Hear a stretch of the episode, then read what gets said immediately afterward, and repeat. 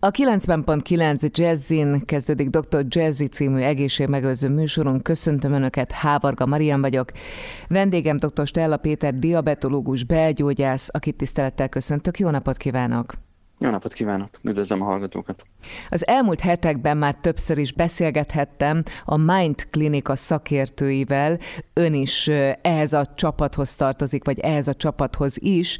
Ezért azt hiszem, hogy fontos lenne a beszélgetésünk elején egy kicsit bemutatni a Mind Klinikát abból a szempontból, hogy miért is különleges a létrejötte, és a víziója, ha mondhatjuk így. Ugye a Mind Klinika a neurológia, onkológia és gastroenterológia határ területein korábban ismeretlen eredetűnek tartott korképek gyógyítására és kutatási műhelyének létrehozására helyezte a fókuszt elsősorban, amikor létrejött, és olyan szakértőket keresett, akik az egyes szakterületeknek valóban a specialistái.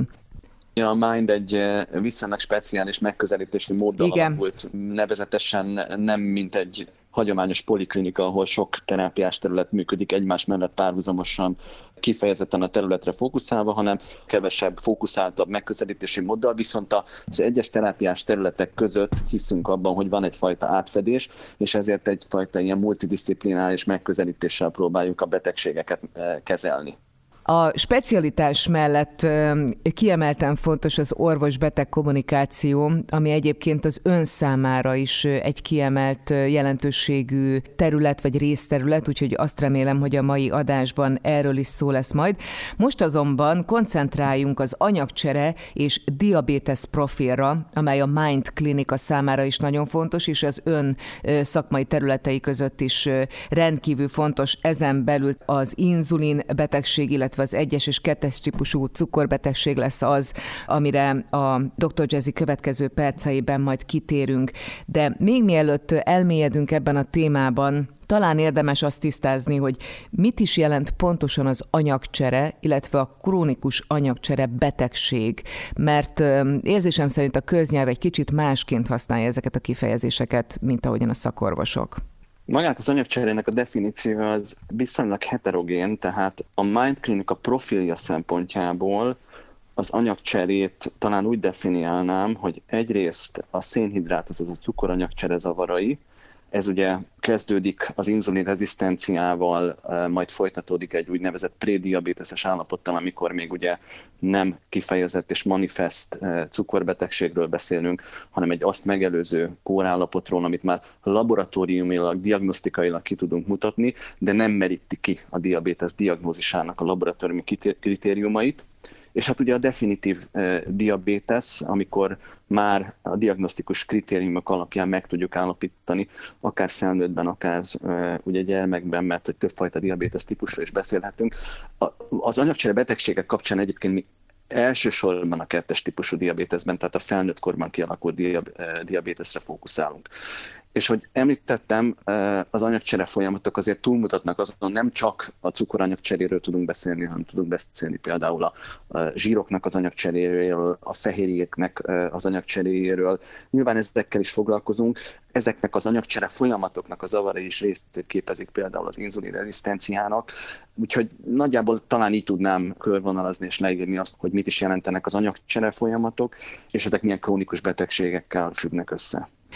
Nagyon gyakori téma, főleg manapság, amikor a kutatások is finomodtak, hogy vajon mi állhat a háttérben, és azt hiszem mondhatom, hogy elég gyakori az a szemlélet, hogy genetikai háttérről beszélnek sokan, miközben az életmód jelentőségét nem lehet alábecsülni.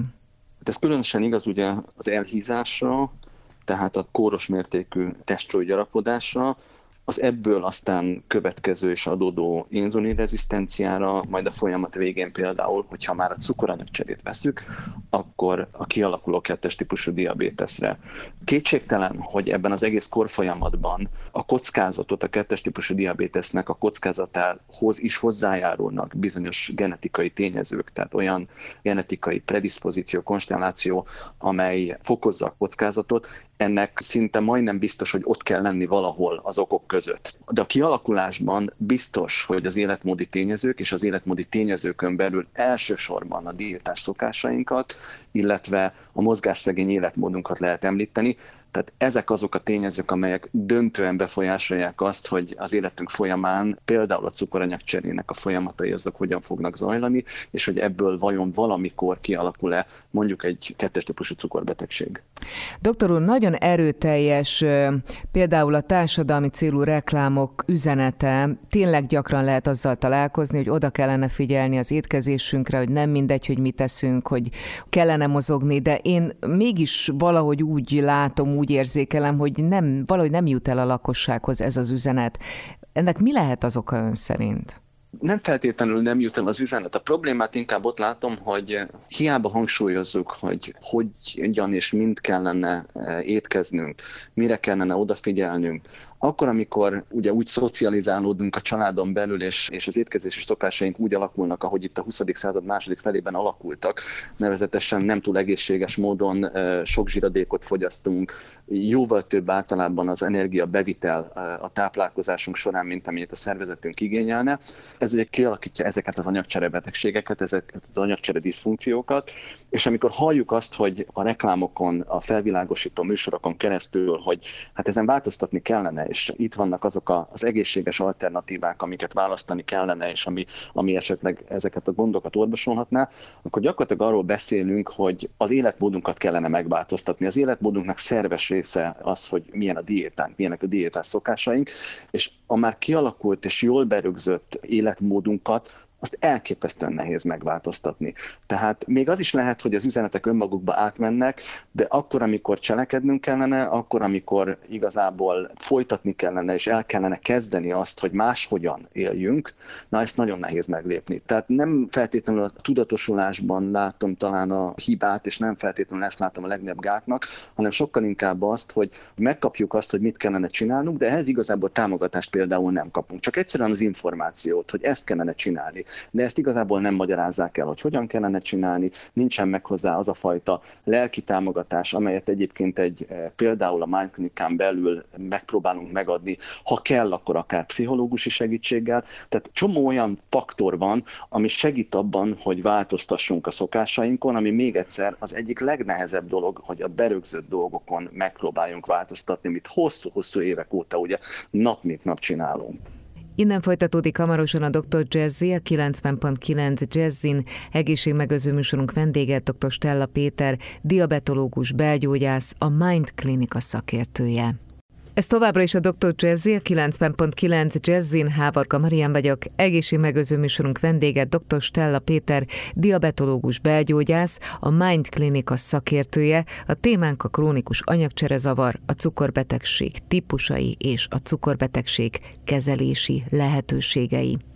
Most, hogy említette a pszichológusi segítségnyújtást, azonnal bevillant nekem, hogy a cukorbetegség kapcsán lehet arról is olvasni, hogy az életmód mellett, vagy az életmódon belül a felfokozott stressz, az érzelmi stressz is akár hozzájárulhat egy ilyen állapot kialakulásához. Ezzel kapcsolatban mi az ön szakmai meglátása? Én azt gondolom, hogy van benne igazság, de egy picit túl van dimenzionálva ez az ok. Önmagában a, a stressz és akár egy érzelmi válság nem fog kialakítani cukorbetegséget, nem fog kialakítani inzulinrezisztenciát, tehát ott már megvannak azok a tényezők, amelyekre esetleg rápakolódva vagy ráhelyeződve ez a fajta stresszes, egy, hosszú távú, egy hosszabb távú stresszes állapot esetleg a folyamatot felgyorsítja, de önmagában nem fogja kialakítani ezeket és hozzájárulni ezeknek a krónikus betegségeknek a kialakulásához. Tehát én azt gondolom, hogy van szerepe, de sokan sokkal több szerepet tulajdonítanak neki, mint amennyit valójában játszik, és az megint egy picit oda vezet vissza, és arra a kérdéskörre vezet, hogy amikor kialakul, és szembesülünk azzal, hogy van egy olyan krónikus betegségünk, amelyel elképzelhető, hogy együtt kell élnünk az életünk hátralévő részében, ezt elképesztő nehéz elfogadni. És különösen nehéz azt elfogadni, hogy ezért döntő részben valószínűleg én vagyok a felelős. Döntő részben valószínűleg az eddigi életmódom a felelős, sokkal inkább megpróbálok olyan okokat keresni, amelyek amelyek rá tudom fogni, hogy hát nem is igazából én vagyok, hanem egyszerűen a szituáció alakult úgy, és emiatt alakult ki a cukorbetegség. Tehát ez a fajta hárítás, ez azt gondolom, hogy megint csak ahhoz járul hozzá egyébként, és még egyszer ennek az egész stressznek a túldimenzionálása egy picit, ahhoz járul hozzá, hogy megint csak azt, amit meg kellene tennem, és ami igazából felelős a kialakulásáért, nevezetesen ugye ezek az életmódi tényezők, ezeket megpróbálom, ezeknek a hatását, ezeknek a, a szerepét megpróbálom tompítani. Melyek azok a szövődmények, amelyekkel mindenképpen számolnunk kell krónikus anyagcserebetegségek esetén, hogyha elhanyagoljuk a saját állapotunkat, vagy nem a megfelelő dramaturgiai időpontban fordulunk szakorvoshoz? Kezdjük az elejéről a dolgot, kezdjük talán azzal a stádiummal, amikor a legtöbbet tehetünk. Tehát ha már belekerülünk abba, abba a folyamatba, hogy az életmódunk miatt, a rossz diétás szokásaink miatt, a kevés mozgásmennyiség miatt, amit naponta ugye végzünk ugye a napi rutin során, elkezd gyarapodni a testsúlyunk. Tehát kezdjük azzal, amikor ugye maga a túlsúly, vagy az elhízás, ami egyébként egy komoly krónikus betegség, kialakul. Amikor az ember belekerül ebbe a, ebbe a folyamatba, elindul egy olyan úton, ami több stádiumra osztható, kicsit mesterségesen, de azért mi orvosilag látjuk azt, hogy igen, túlsúly, elhízás, az elhízásnak a következményei között ugye azok az anyagcsere folyamatok többek között az inzulin rezisztencia, amely aztán az igazából súlyos, krónikus társbetegségeket fogja kialakítani, mint például a kettes típusú diabétesz. Tehát még egyszer visszakanyarodva, az elhízás, mint kezdeti stádium. Ennek ugye a szövődménye és ennek a következménye az, hogy egyéb krónikus betegségeknek a kockázatát fokozza,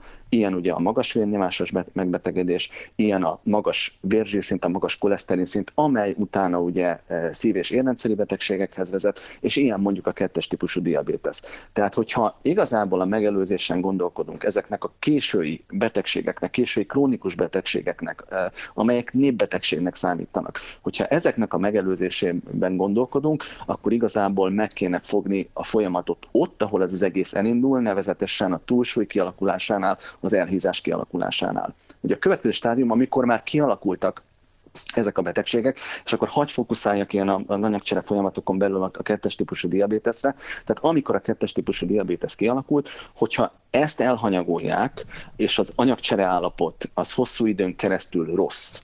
A vércukrok ugye emelkedettek, és egy tartósan ki a szervezet az összes olyan negatív hatásnak, amelyet ezek a magas vércukorszintek eredményeznek, akkor előbb-utóbb kialakulnak a cukorbetegségnek a krónikus szövődményei, amelyek közül vannak olyanok kifejezetten a cukorbetegségre jellemzőek, ilyenek ugye a szemészeti szövődmények, amelyek szintén van egy úgynevezett végstádiumi állapota, ez ugye a vakság. Nyugat-európai világban, Amerikában, Nyugat-Európában az újonnan kialakuló vakságnak a döntő többségéért az elhanyagolt cukorbetegség felelős. Ugyanez igaz egyébként a krónikus veseelégtelenségre, a dializált betegeknek egy jelentős része azért kerül dialízisre, és esetleg ugye vesetransplantációra, mert az elhanyagolt cukorbetegség olyan mértékben roncsolja a vesének az erejét, hogy eh, egyszerűen a vesefunkció szűkül be annyira, hogy ebben az irányban kell lépni. És akkor nem beszéltünk még mondjuk az idegrendszeri szövődményekről, aminek nagyon széles a skálája, nehezen megfoghatóak, e, igen komoly következményekkel járnak. Tehát ahhoz, hogy ezeket megelőzzük, ahhoz igazából jól kell kezelni a cukorbetegséget. De még egyszer mondom, a legfontosabb az lenne, hogy egy cukorbetegség se alakuljon ki, tehát igazából az obezitást, az elhízást kellene valahogy úgy megfognunk, és úgy megpróbálni visszafordítani egy eredményes, hosszú távú testsúlycsökkentést a testsúlynak, hát nem mondom, hogy a normalizálását, de egy jelentős testsúlycsökkenést elérve a kettes típusú diabétesz kockázatát kellene úgy csökkenteni, hogy az ki se alakuljon. Aztán utána ugye beszélhetünk magáról arról is, hogy ha már kialakult a kettes típusú cukorbetegség, de még időben vagyunk a folyamat elején, akkor egyébként ez a folyamat visszafordítható. Nem a diabéteszt kezeljük, hanem megint csak a kiváltó okot, az elhízást, és hogyha az elhízást megfelelően kezeljük, akkor erre most már több olyan vizsgálat, nagy vizsgálat is adott pozitív eredményt, hogyha ezt eredményesen tudjuk kezelni, akkor gyakorlatilag a kettes típusú diabétesz diabéteszt gyógyítani tudjuk abból a szempontból, hogy helyreállítjuk azt az anyagcsere állapotot a cukorháztartás szempontjából, amelyben már laboratóriumi módszerekkel sem tudjuk kimutatni azt, hogy a betegnek cukorbetegsége lenne. Tehát itt, itt a visszafordíthatóságon van a hangsúly, hogyha ezt időben elkapjuk és jól próbáljuk megkezelni. Innen folytatjuk hamarosan a Dr. Jazzit, a 90.9 Jazzin. Egészségmegőző műsorunk vendége, dr. Stella Péter, diabetológus, belgyógyász, a Mind Klinika szakértője. Ez továbbra is egészségmegőző műsorunk, a Dr. Jazzy, itt a 90.9 Jazzin, Hávarga Marian vagyok. Vendégem dr. Stella Péter, diabetológus, belgyógyász, a Mind Klinika szakértője. A témánk a krónikus anyagcserezavar, cukorbetegség, annak típusai és lehetséges kezelési módjai. Doktor úr, az elhízás most nagyon erőteljes hangsúlyt kapott az elmúlt percekben a diabétesz kialakulása kapcsán, de azt fontos megjegyeznem, hogy én nagyon sok rendkívül sovány embert ismerek, aki, aki diabétesszel küzd. Tehát ott milyen folyamat megy végbe? Élesen el kell különíteni a diabétesznek a két fő típusát, ugye az egyes típusú diabéteszt és a kettes típusú diabéteszt. Amikor az ember fiatalokkal, akár gyermekekkel, illetve felnőttekkel találkozik, akiknek ránézünk, és azt mondjuk, hogy hát te biztos nem vagy kockázat szempontjából, ugye magas kockázatú a cukorbetegséggel szembe, hiszen olyan sovány vagy, és teljesen normális a testalkatod, ott azért az esetek döntő többségében, hogyha valóban cukorbetegség van, ott valószínűleg egy egyes típusú cukorbetegség állhat a háttérben. Ugye itt historikusan vissza kell nézni a betegnek a kortörténetét, és nyilván orvosi szempontból ezt viszonylag egyszerű ugye megállapítani. Azért azt kell mondani, hogy a kettes típusú cukorbetegeknek a döntő többsége, 85% az elhízott.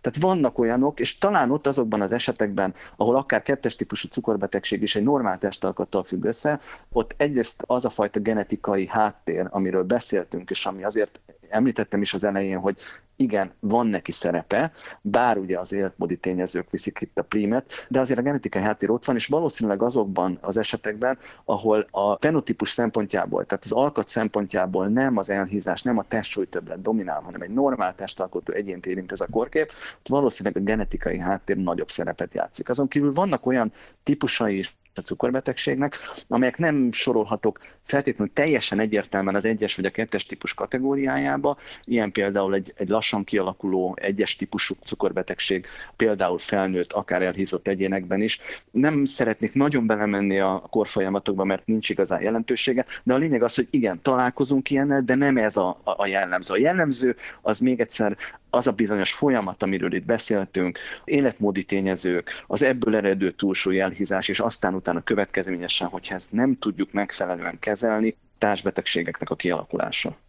Ugyanakkor orvostörténeti szempontból pontosan száz évet kell visszaugrani az időben, hogyha a cukorbetegség kezelésével kapcsolatban szeretnénk egy kicsit érdekességekhez, vagy érdekes adalékokhoz is hozzájutni. Ugye 1921-ben történt az a bizonyos eset a tengeren túlon, amikor egy 13 éves diabéteses kisfiú kapcsán két torontói orvos felfedezte, hogy hogyan is lehet az inzulin inzulin segítségével a cukorbetegséget kezelni. Azóta eltelt száz év, és ez alatt a száz év alatt nagyon sok változás történt az inzulin előállításával kapcsolatban, hiszen ha megnézzük a 70-es, 80-as években hogyan állították elő, vagy hogy most a 90-es évektől kezdve hogyan állítják elő az inzulint, akkor ezzel kapcsolatban is nagyon érdekes dolgokat láthatunk.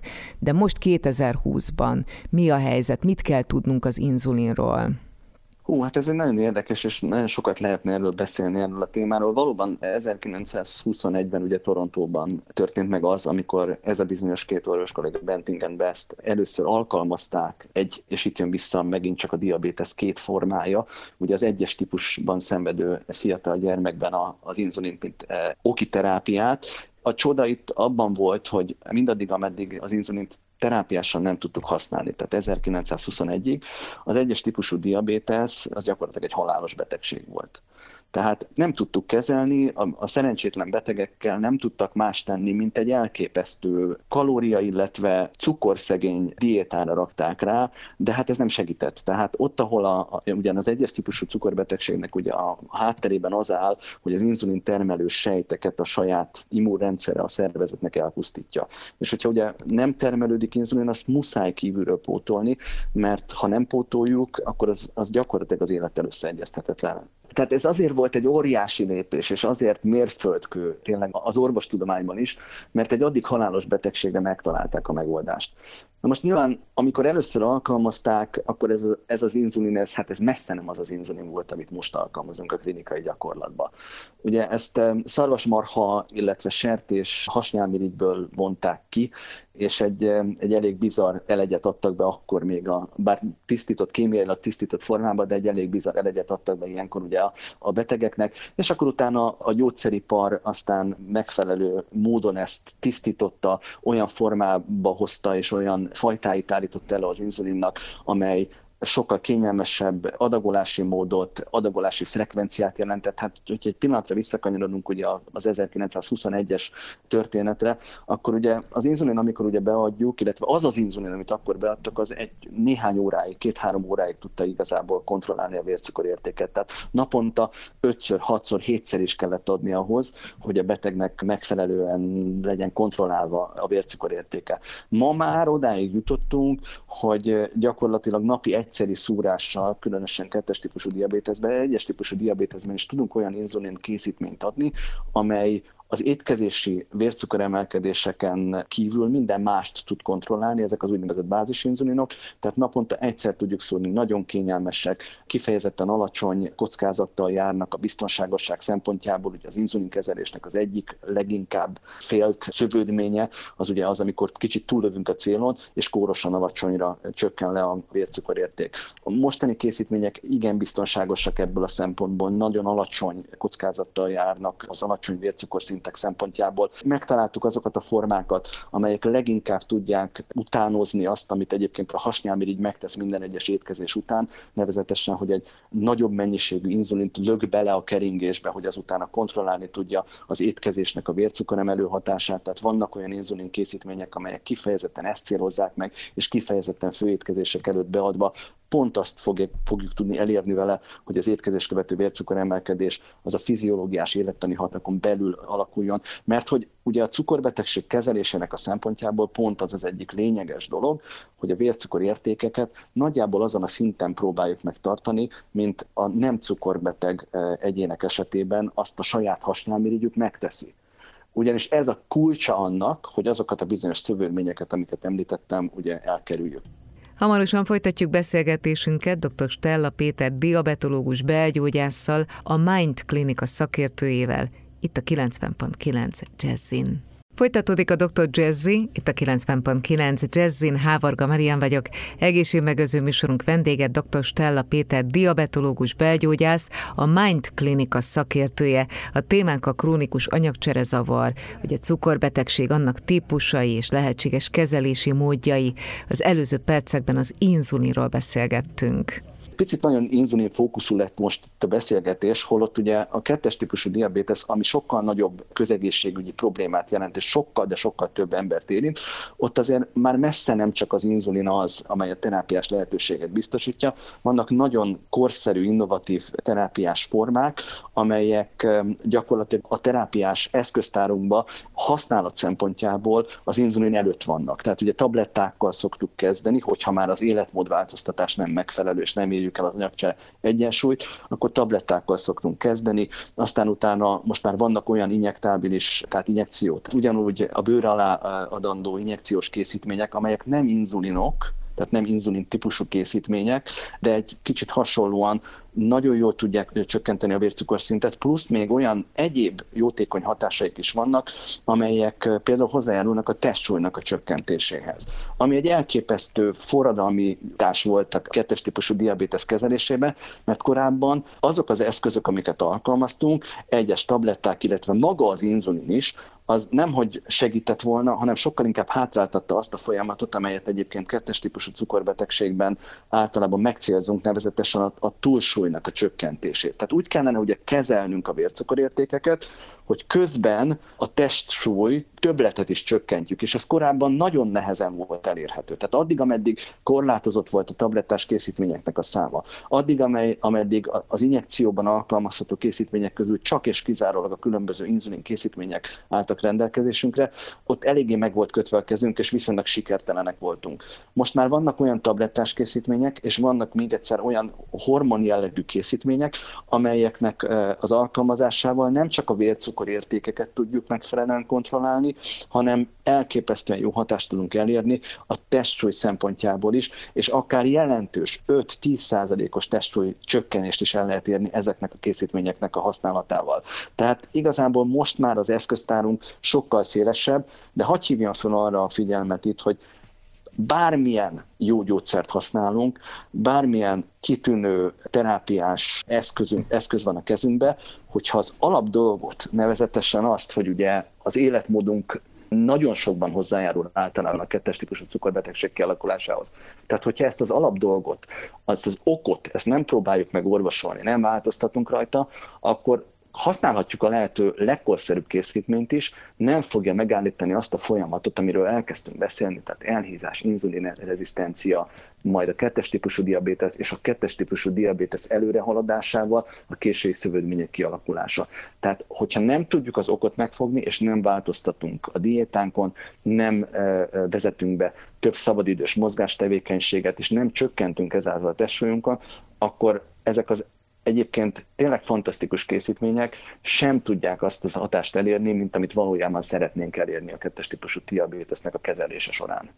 Egy picit beszéljünk a statisztikákról, főképp azért érdekel engem, hogy a világban, illetve Magyarországon hogyan alakul a cukorbetegség, akár az egyes, akár a kettes típusú cukorbetegek aránya, mert Feltűnően sok gyereket látok most magam körül, aki érintett a cukorbetegségben, akár úgy is, hogy naponta adagolnia kell magának az iskolában. Mi lehet ennek az oka?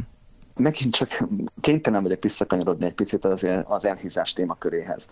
Azzal párhuzamosan, ahogy a társadalmunkban nő a túlsúlyosak és az elhízottak aránya, szinte törvényszerű, hogy ezzel párhuzamosan nő a kettes típusú cukorbetegeknek az aránya. És, és minél inkább azt látjuk, hogy például fiatalabb korban is a gyermekeknek problémát okoz az elhízás, problémát okoz a mozgásszegény életmód, a rossz diéta, és elég sok olyan gyermekkel találkozunk, tényleg már fiatal korban, tehát tínédzserkor előtt is, akiknek testsúlytöbbletük van. Ez szinte hát ha nem is törvényszerűleg, de nagyon-nagyon emeli az esélyét annak, hogy ezeknél a gyermekeknél utána valami fajta anyagcserebetegség is ki fog alakulni. És megint csak hagyd mondjak, hogyha már statisztikáról beszélünk, a világon jelenleg kb. 100 millió olyan gyermek, illetve fiatal, tehát 18 év alatti eh, fiatal van, aki elhízottnak tekinthető. Elképesztően nagy szám. Ugye a felnőtt populációban, a 18 év feletti populációban ez kb. olyan 650 millió embert érint a világon. Ha most magyarországi statisztikákat akarunk nézni, akkor a túl túlsúly és az elhízás, tehát itt kicsit azért majd lehet érdemes lenne talán különbséget tenni a túlsúly és az elhízás között, a definitív elhízás között, de a túlsúly és az elhízás az a, a felnőtt magyar társadalomnak a het, közel 75%-át érinti. Tehát ez egy elképesztően súlyos közegészségügyi Igen. probléma, és ezzel párhuzamosan, mint ahogyan ezt már próbáltuk itt ugye rávilágítani a lényegre, tehát ezzel párhuzamosan nő a cukorbetegségnek a kockázata, és nő a cukorbetegeknek a száma is. Tehát azokban az országokban, ahol egyértelműen a lakosság arányaiban elhízottak aránya az kifejezetten magas, általában ott a legmagasabb a cukorbetegeknek is az előfordulási gyakorisága. És ez elsősorban a, a, az Egyesült Államok, tehát az észak-amerikai kontinens, a nyugat-európai országok, Magyarország is, tehát az Európai Unión belül számos ilyen ország van, illetve a közel-kelet az, ami így gócpontnak tekinthető. És ha már szóba jött a túlsúly és az elhízás fogalma, illetve az átfedések és különbségek, akkor hogyan lehet ezt nagyon egyszerűen meghatározni? Amit orvos szakmailag szoktunk, az próbálunk egy olyan indikátort definiálni, amely, amelyel ki tudjuk szűrni azokat a betegeket, akiknél utána klinikailag rá tudjuk mondani és meg tudjuk állapítani mondjuk az elhízásnak a diagnózisát. Most ez, a, ez az indikátor egy viszonylag egyszerűen számolható paraméter, ez, a, ez az úgynevezett testtömegindex. A testtömegindex a testsúlyunk, a kilogramban meghatározott testsúlyunk, és a méterekben mért testmagasságunk négyzetének a hányadosan. Tehát gyakorlatilag, hogyha mondjuk veszünk egy 80 kg-os embert, aki mondjuk 175 centi magas, akkor ezt úgy kell kiszámolni, hogy a 80-at előztjük az 1,75-nek, tehát a méterekben kifejezett testmagasságnak a négyzetével. Szerintem ezt egyébként elég sokan ismerik, mm-hmm. ezt, a, ezt, a, ezt az indikátort. Önmagában az, hogy ez milyen számot ad, az nekünk nagyon fontos információval szolgál arról, hogy ugye ezen a skálán a, túls, a normálsúly, túlsúly és az elhízás skáláján hol helyezkedik el a beteg. Hogyha 25 alatt van ez a szám, akkor ugye normál testsúlyról beszélünk, és most hagyd ne menjek bele a 18 alattiba, ami az alultápláltságot uh-huh, jelenti, uh-huh. hanem próbáljuk meg most a, a, erre a felső range-re, a felső tartományra fókuszálni. Tehát a felső tartományban 25 és 30 között beszélünk túlsúlyról. Tehát ez az a tartomány, ahol elindul az ember, és hogyha nem figyel oda, és nem tesz lépéseket, akkor át fogja lépni előbb-utóbb azt a testsúlytöbletet, amikor ez az úgynevezett testemegindex 30 fölé kerül, és 30 fölött beszélünk definitív elhízásról. Innen folytatjuk hamarosan a Dr. Jazzit, a 90.9 Jazzin. Egészségmegőző műsorunk vendége dr. Stella Péter, diabetológus belgyógyász, a Mind Klinika szakértője. Folytatódik egészségmegőző műsorunk, a Dr. Jazzy, a 90.9 Jazzin, Hávarga Marian vagyok, vendégem dr. Stella Péter, diabetológus, belgyógyász, a Mind Klinika szakértője. A mai témánk a krónikus anyagcserezavar, cukorbetegség, annak típusa és lehetséges kezelési módjai. Az előzőekben elsősorban a túlsúlyról volt szó, illetve a túlsúly és az elhízás közötti különbségről. A korfolyamat szempontjából mind a kettő ugyanolyan jelentőséggel bír. Nyilván minél több a testsúly felesleg, annál inkább fokozódik azoknak a krónikus betegségeknek a kockázata, amelyekről beszéltünk de ugyanúgy a túlsúlyt is mindenképpen indokolt, hogy komolyan vegyük, és talán azért fontos, hogy komolyan vegyük, mert ez az a, ez az a stádium, ahol talán könnyebben lehet visszafordítani még a folyamatokat. Ez a kettes típusú diabéteszre is egyébként érvényes, tehát amikor kialakul a kettes típusú diabétesz, és amikor diagnosztizálni tudjuk ugye laboratóriumi kritériumok alapján, laboratóriumi értékek alapján, a vércukor laboratóriumi értékei alapján, akkor ebben a kezdeti stádiumban, ha jól kezeljük, ha odafigyelünk, és hogyha megpróbáljuk az oki tényezőket felszámolni, vagy legalábbis terápiással megcélozni nevezetesen a testsúlytöbletet, és ezt eredményesen tudjuk csökkenteni, akkor még egyszer el tudunk jutni arra a pontra, hogy az egyébként definitív, krónikus betegség, a kettes típusú diabétesz akár gyógyíthatóvá is válik, és visszafordítható az a fajta anyagcsere kisiklás, amely odáig vezetett, hogy ennek, eh, hogy ezt diagnosztizálni tudtuk. Tehát eh, a statisztikák szempontjából egyébként lényeges ugye ez a bizonyos 25, 30 és 30 fölötti kategória, egyébként a 30 fölött is meg tudunk alkategorizálni, és mondjuk 40-es BMI fölött, tehát 40-es testtömegindex fölött, az már olyan mértékű elhízást jelent, hogy ott akár a sebészeti kezelés is szóba jön, ami elképesztően eredményes tud lenni, de hát nyilván eh, válogatott betegeken, és ezt nem mindenkinél lehet alkalmazni. A túlsúly kategóriája, tehát a 25 és a 30 közötti BMI, az azért igen fontos, mert ez az a kategória, ahol egyébként abban a gyakoriságban, amit említettem Magyarország esetében, tehát ez a 75%-os túlsúly és elhízás gyakoriság a felnőtt társadalomban, azért itt a, az eseteknek a döntő többsége az a túlsúly kategóriájába esik. Tehát maga az elhízása a 30-as testtömegindex fölött az olyan, az olyan 25-30 százalék szokott lenni így a nyugat-európai társadalmakban, ott, ahol ez kifejezett probléma, közegészségügyi probléma.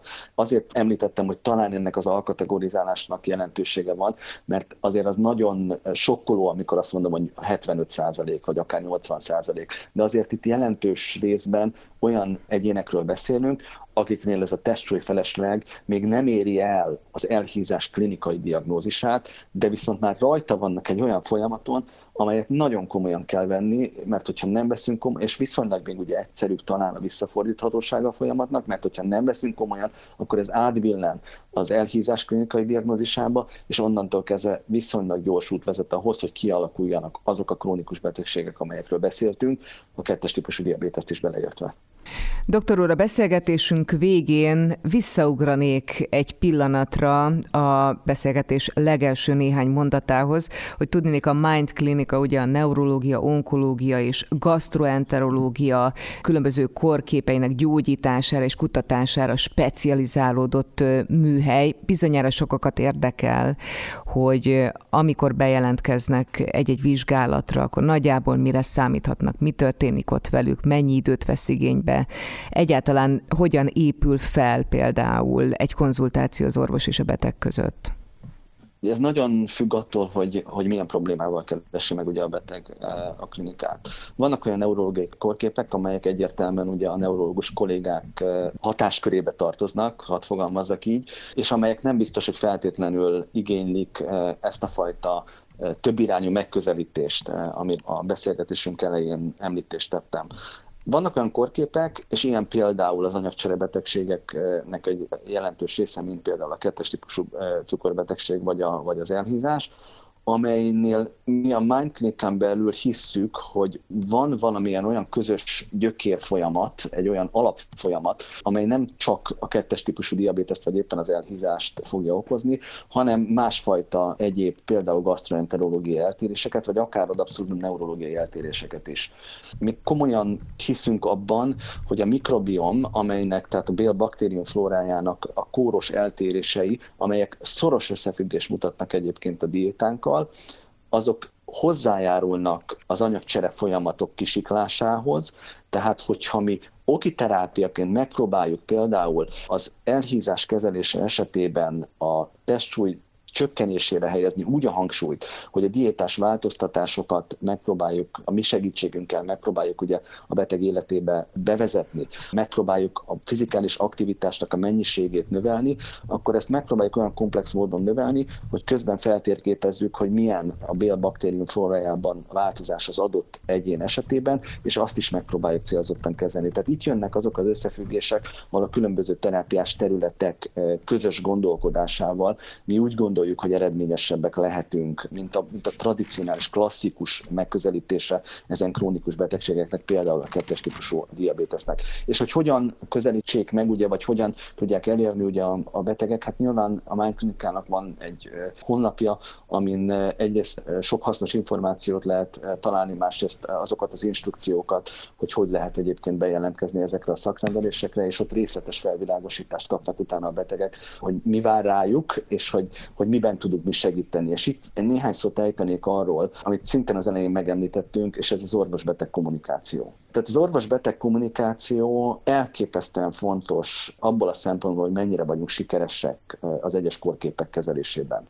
Az az időszak, amikor az orvos egyszerűen csak megmondta, hogy mit kell csinálni a betegnek, az az én véleményem szerint már elmúlt. Ezen túl kell, hogy lépjünk, a betegeket partnernek kell tekinteni, a betegeknek meg kell adni azt a, azt a mennyiségi információt, amelyek alapján megértik, hogy mit miért csinálunk.